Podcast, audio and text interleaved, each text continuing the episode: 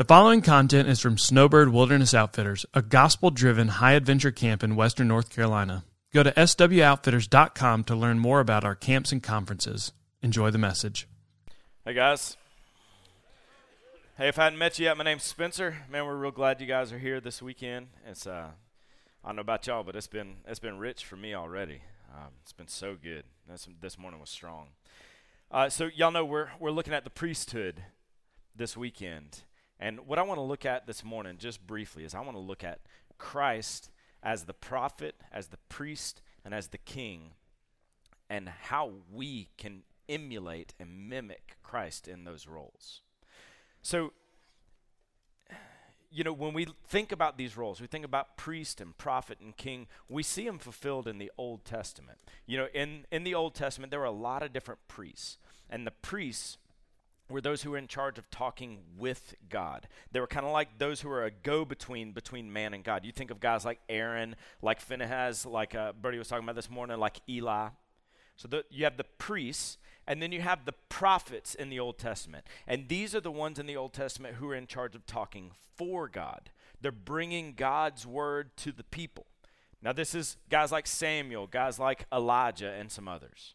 So you have the priests who are talking with God, the prophets who are talking for God, and then you have the kings. Now, the kings, their role in their official capacity was they were those in charge of ruling and protecting the people and providing for the people. This is guys like David and Solomon and others. These are like official offices. The, the priests had certain rules, the prophets were appointed by God, the kings were anointed by God, their official offices. But there were some who, kind of in these unique little sections of history, there were a couple who fulfilled all three roles. Maybe not in office, but in role. You see a couple of these unique Old Testament characters that stood out. Thinking specifically about Adam and Moses. Adam and Moses, and there are a couple others maybe, but Adam and Moses kind of filled all three of these roles. Maybe not an official office, but they filled all three roles. They acted for the people as prophet, priest, and king at the same time. Think about Adam. As king, he was the obviously the king over the tiniest nation in the world. Uh, for a while, it was just himself. Uh, but as king, Adam was supposed to do the role of the king. He was supposed to rule and protect and provide. He, he basically was to have dominion. He was to fill the earth. He was to work and to keep the garden. He was to protect it from intruders. He was the king. Adam, as prophet, he was to hear God's word and then repeat it to his wife, to tell her God's law, which at the time was just obey. Adam, as the priest, he was to go to God on behalf of his wife. But we know in the Old Testament that Adam fell short, really, in all three of these roles. As king, he was supposed to protect, but he fell short. As the prophet, he was supposed to repeat God's word to his wife, but he stood silently as the serpent tempted her, not acting as the prophet. As the priest, he was supposed to go before God on behalf of his wife, but instead he turned around and blamed her. He falls short. Look at Moses. Moses was prophet, priest, and king in the Old Testament. You see, as prophet, he was to bring God's words, God's laws to the people, and he did over and over and over faithfully. As priest, he was to go before God, pleading on behalf of the Israelites, and he did it over and over and over. And as king, Moses was supposed to rule and provide for the people, and he did over and over and over. But we know Moses fell short. He didn't enter into the promised land. That, that story comes from Numbers 20. Moses is supposed to bring the word to the people. He's supposed to pray, pray for them patiently. He's supposed to lead them. But in this one scene, he takes matters into his own hands. See, God had told him to speak to a rock to provide water for the grumbling people. But Moses takes things into his own hand, and instead he speaks to the people harshly. And then he strikes the rock and says to the people, Shall we bring water for you out of this rock? God's indictment to him was, You didn't believe me, and you didn't uphold me as holy, which means basically the indictment is, Moses, you didn't act like my prophet. You didn't bring my words, you brought yours. You didn't lead the people by example. You disobeyed, setting yourself up as the deliverer. Moses fell short. Man, for both these guys, they functioned as prophet, as priest, and as king, and they fell short.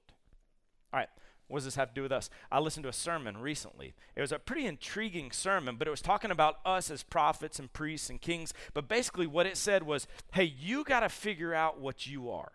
Are you the kind of guy that's a prophet? Are you the kind of guy that's a priest? Or are you the kind of guy that's a king? And I listened to this sermon. I was really intrigued. I'd never really heard about that. And they kind of categorized them and said, okay, see, the prophets in our day, they basically, they preach. They bring the word. They're, they're the gifted speakers among us. And they said, now the priest in our day, they're the people lovers. They're the people person. This is your discipleship pastor in your church. And they say, now the king in our day, they're more like an administrator. They're a details guy. They're the guys that kind of rule and protect over the church. And this this sermon was kind of in the context of ministry. And eh, after I listened to it, I kind of liked it and I kind of didn't. You know, I like part of it I was intrigued, but part of it I was like, mm, it didn't like sit right with me, and I couldn't really figure out why.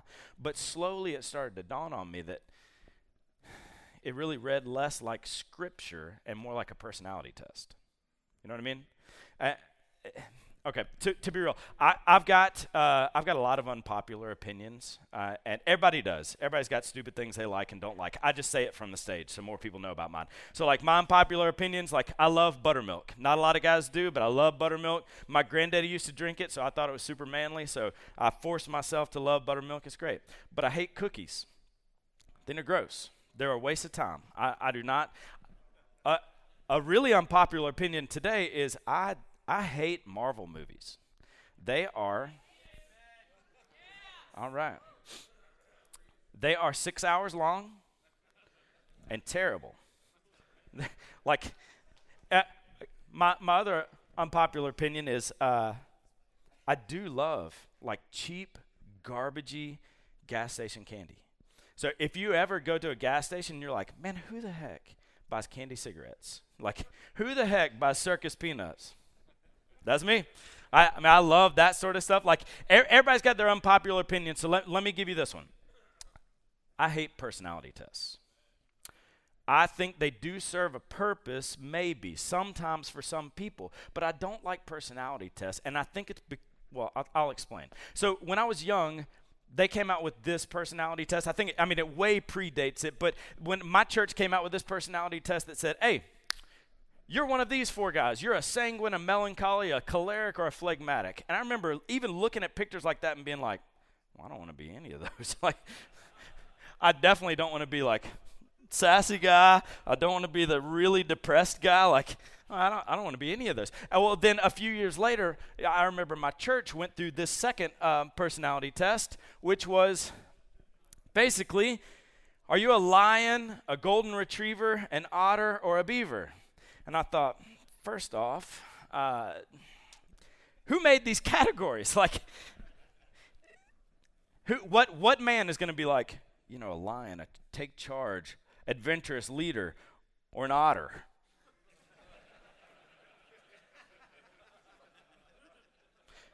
you know, the otter, they said, mixes easily and is very verbal. That sounds great. Sign me up for the otter. You know, it's like, what? There's one that's really popular now, and I, I know uh, a lot of folks around here do this. It's called the Enneagram test. Y'all ever heard this?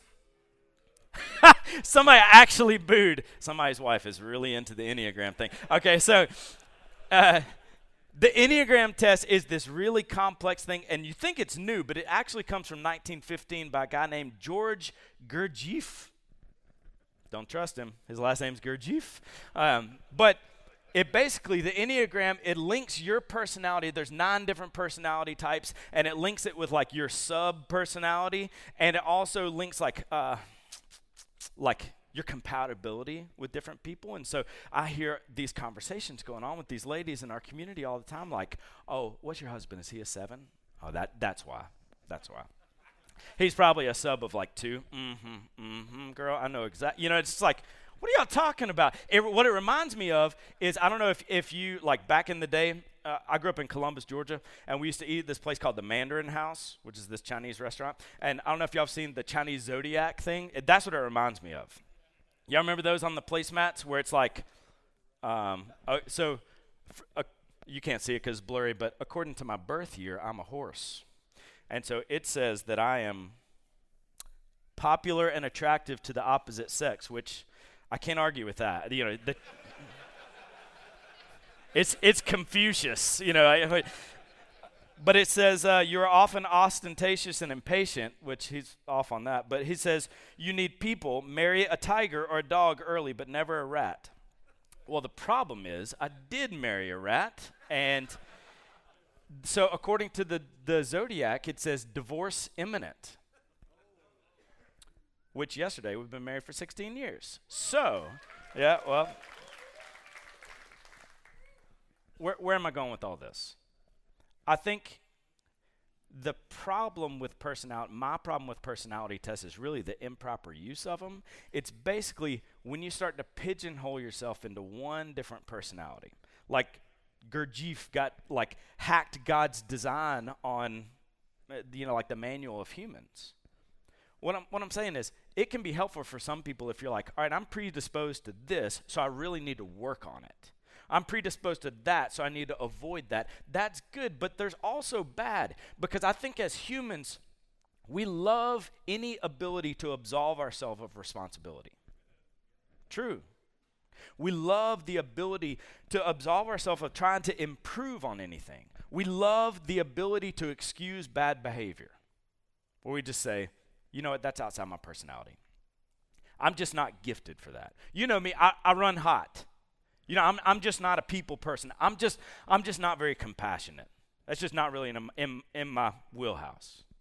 Now, that's silly stuff, but it really, that sort of thinking bleeds into our walk with Christ. Then the danger is we start doing this with the gifts of the Spirit love, joy, peace, patience. But more often we do it with oh, the fruits of the Spirit. That was the first, but more often do it with the gifts of the Spirit where it's things like teaching or mercy and things like that. And we'll say, you know what, my gift is teaching, and that exempts me from serving people. Or my gift is giving. I give a lot of money, and so I don't have to be that compassionate to people. We'd never say it out loud, but we feel it inside. See, the thing is, if we're filled with the Spirit, we are filled with the Spirit. We are full of the Spirit, and all these fruits, all these giftings come. Now, you may be predisposed in a certain way. You may be gifted in a certain way, and your family and your church needs to benefit from that gifting. But that doesn't exempt us from working on the things that are harder for us or things that we're worse at. Where am I going with this? I think every man is called in his sphere of influence to mimic Christ. This is it. You above your calling to your family, above your calling to the ministry, above your vocation, we're called to be conformed to Christ's image. That's our primary call, and we can't let these secondary calls eclipse our primary call. We can't let a calling to any ministry or vocation, things like that, to eclipse it. And part of that call to mimic Christ is, I believe, to mimic him in the role of prophet, priest, and king. Hebrews 1. It encapsulates kind of Christ's role as prophet, priest, and king so well. Look at this. Hebrews 1, we'll have it up on the board. It says this Think, think prophet, priest, and king. Think Jesus as prophet, priest, and king in this verse. It says, Long ago, at many times, in many ways, God spoke to our fathers by the prophets. But in these last days, he has spoken to us by his Son, Christ the prophet who he has appointed, the heir of all things, through whom he also created the world. He is the radiance of the glory of God and the exact imprint of his nature. He upholds the universe by the word of his power. Christ the King.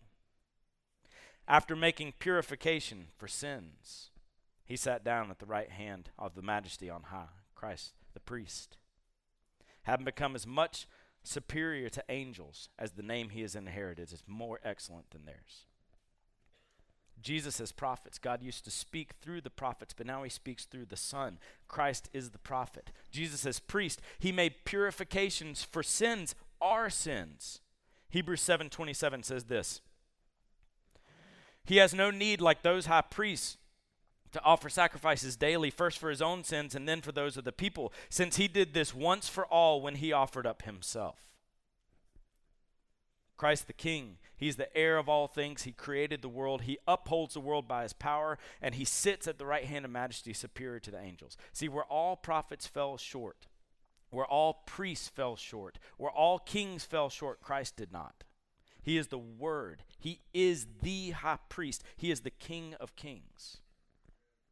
Now, to understand our role we got to understand that these roles, because of what Christ did, these roles in their official capacity are done.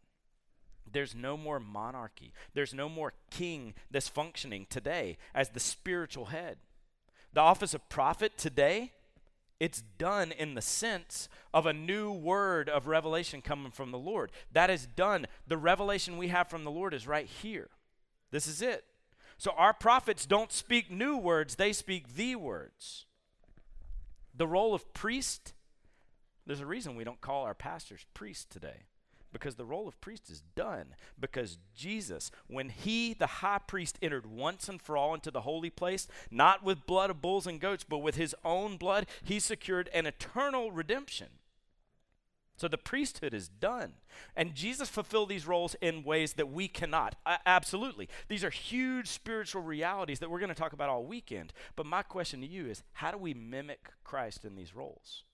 How, how do we play the role of prophet, priest, and king since our primary duty is to mimic and be conformed to Christ? Let me just give a few thoughts. As king men, we are to protect to provide for and be the representative head of our people. This is our role as king. But whether it be family, whether it be church, whether it be community. And to be real, this is the one we identify with most. This is the one that, to be honest, is easiest. You know, this is kind of like the lion in the personality test. You know, it's like, hey guys, you got to be king. You got to be the protector and the provider. We're all like, heck yeah, absolutely. Yeah, we're going to be king. We're going to be protector and provider. But the last part is, and be the representative head of the people. That means we're called to be an example. We're called to lead. You see, leadership isn't a title, it isn't command, it's one of example and influence. Y'all know there's a difference between being a boss and being a leader. C.S. Lewis, in one of his novels, he describes kingship like this. He said, For this is what it means to be king, to be first in every desperate attack, to be last in every desperate retreat. And when there's hunger in the land, to laugh louder over a smaller meal than any man in your land.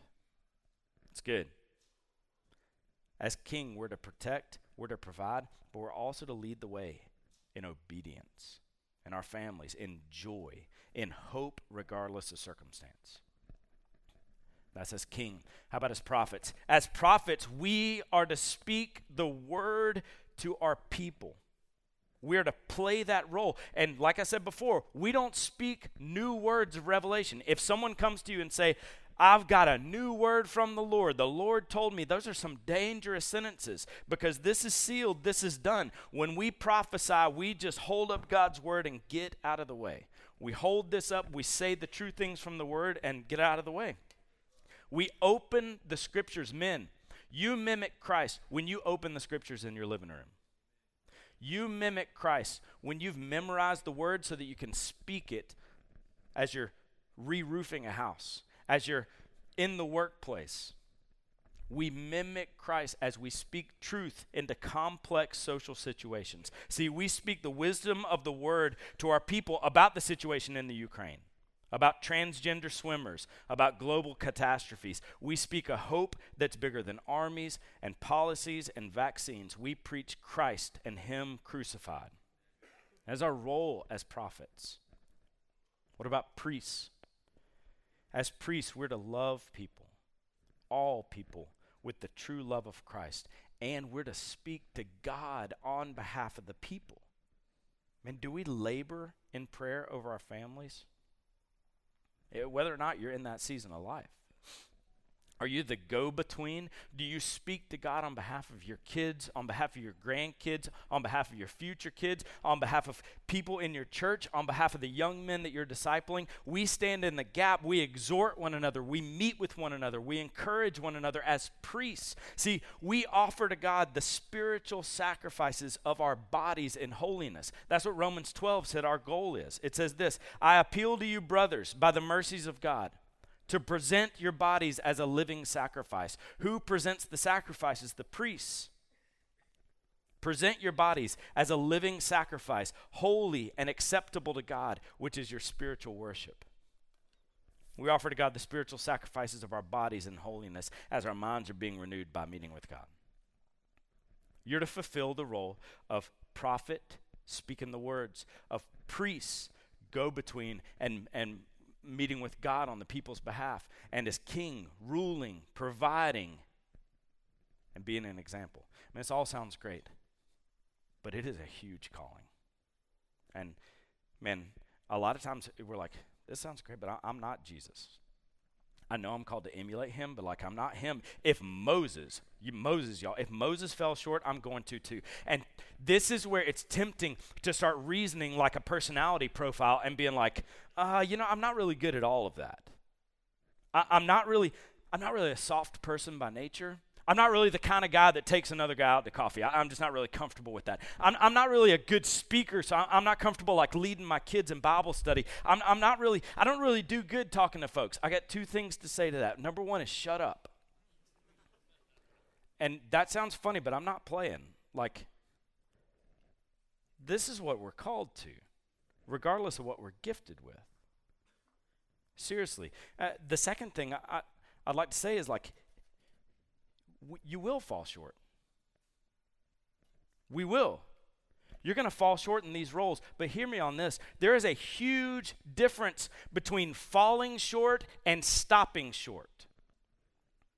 Do you understand? There's a we're all going to fall short because we can't be Christ. But what a catastrophe if the men of God stop short willingly. That's just not my personality.